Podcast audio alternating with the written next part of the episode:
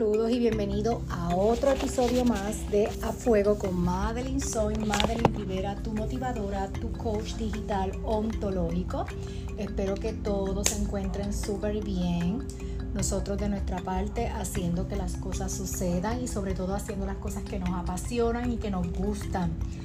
Recuerden que ahora en el mes de septiembre Vamos a estar en nuestro evento de Wake Up Hispano allá en Orlando, Florida, en Pura Vida Book en Kissimmee. Es libre de costo, así que si tu amiga o amigo que me estás escuchando quieres participar del evento, te voy a compartir el link para que te puedas registrar, ya que son espacios limitados. Así que vamos a llevar lo que es la plataforma del Wake Up, ¿verdad? Y que conozcan un poquito de la historia y cómo otros colaboradores, ¿verdad? Eh, me ayudan a crear estas alianzas poderosas para llevarle herramientas positivas a tu vida. Hoy les quiero hablar de un tema eh, que se están acercando muchas chicas y chicos, eh, todo a través de la de mi historia de éxito. Para los que no me conocen, tuve una pérdida de 157 libras y dentro de ese proceso tuve que trabajar de cómo yo poder fortalecer mi autoestima. Muchas veces, ¿verdad? Eh, contamos de que entendemos que estamos bien, pero la parte de la autoconfianza y la parte de fortalecer esa autoestima, tenemos, ¿verdad?, que buscar ayuda para poder eh, seguir eh, fortaleciendo esa área. Y hoy yo te quiero compartir cinco consejos prácticos que te van a ayudar a cómo, a cómo fortalecer la autoestima. Muchas veces, ¿verdad? Se habla que de las personas tienen eh, la autoestima demasiado baja y sufrimos por eso.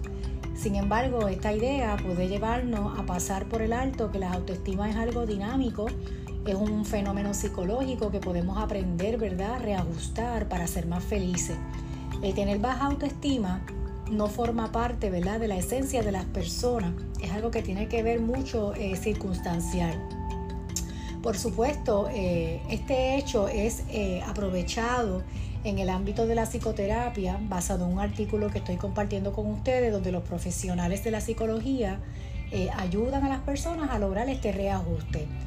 Pero más allá de estas consultas, las personas también tienen que aprender en algunas nociones básicas para aumentar su nivel de autoestima. Así que hoy yo te quiero definir ¿verdad? Para las personas que no, no, no están claro con la definición, ¿qué es la autoestima? Y la autoestima es el modo en el que nos percibimos y nos valoramos como personas. Se trata de esta predisposición al vernos de uno a otro modo a través de los conceptos como bien y mal, perfección e imperfección. El modo en el que generamos nuestra autoestima está lleno de matices y normalmente no tiene que ver con la categoría binaria ni claramente excluyente entre sí pero por lo general están ligadas a una referencia de que es aquello que queremos llegar a ser y que es aquello que queremos evitar ser. Así, la autoestima, quiero que sepa que está conectada a conceptos pertenecientes al ámbito de lo moral, de lo que debería ser y de lo que no debería ser. Tiene una gran capacidad para movilizar emociones en nosotros. Eso hace que algunas situaciones nos lleven a sentirnos muy mal porque notamos que evidencian que estamos lejos de ser como queríamos ser y otras que nos hacen sentirnos una nube o el estar orgulloso de algo que, hemos realizado. Así que, ¿qué, ¿qué, problemas nos pueden causar para tocar base en las cinco estrategias que nos pueden causar la falta de autoestima? El modo en el que la baja autoestima genera problemas psicológicos no necesariamente tan severos como para ser considerados como parte de una psicopatología. Varía mucho dependiendo de la personalidad, el contexto social y el estilo de vida de cada uno de nosotros.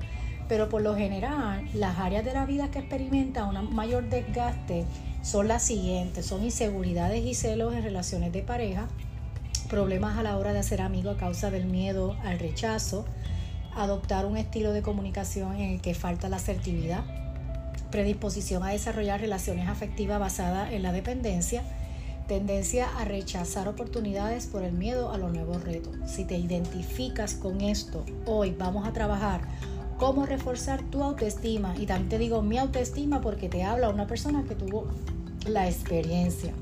Quiero compartirte que algunas estas pautas y estrategias que te pueden ayudar a regular la autoestima. Número uno, vamos a desprendernos de aquellas personas que a todas costas tú quieras estar agradando a esas personas. Hay casos en los que buscamos la aprobación de, X o Y persona porque notamos que no nos valora. Esta clase de experiencias son una trampa que desgasta nuestra capacidad de querernos y respetarnos a nosotros mismos. Número 2. Mantente en marcha aspirando a metas a medio, a corto plazo y a largo plazo. Si no vas demostrándote que eres capaz de aprender y mejorar en algún aspecto de la vida significativo para ti, es fácil que llegue a una situación de estancamiento que desgaste tu autoestima. Por eso es que es bien importante que día a día tengas una noción ¿verdad? De, tu, de tu progreso. Eh, de tu progreso de, de, cualquier meta que tenga, de correr por ejemplo hoy tres millas, mañana vas a correr una milla más. Todas esas cositas te van a ayudar a que no caigas en la frustración y te vas a dar cuenta de lo que eres capaz. Número 3. Cuida de tu salud. Es un error asumir que la autoestima se logra tan solo a través del perfeccionamiento psicológico o moral.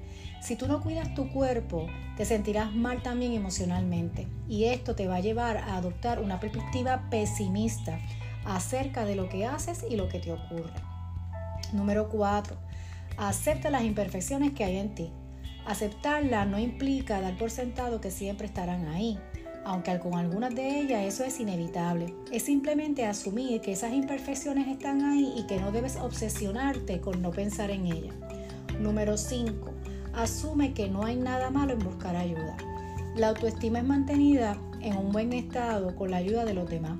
Por eso, cuando los necesita, busca ayuda de los demás, ya sea a través de relaciones informales, amigos, familiares, servicios de coaching.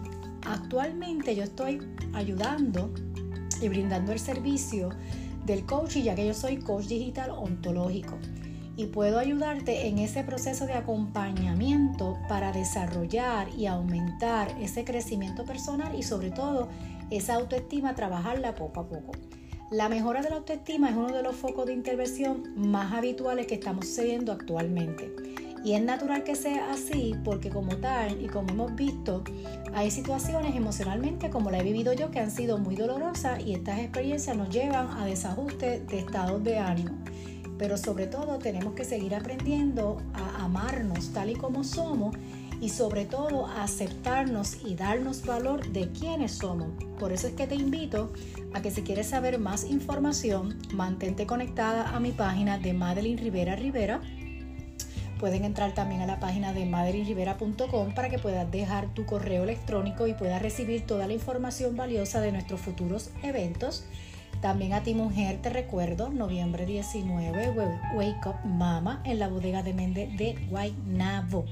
Así que amiga y amigo, vamos a trabajar con esa autoestima, vamos a mirarnos frente a un espejo y darnos palabras bonitas. Así que te invito a que cuides tu diálogo interno. Así que te invito todos los lunes a mi podcast de A Fuego con Madre y no olvides que la simpleza nos lleva a la grandeza. Chao, chao.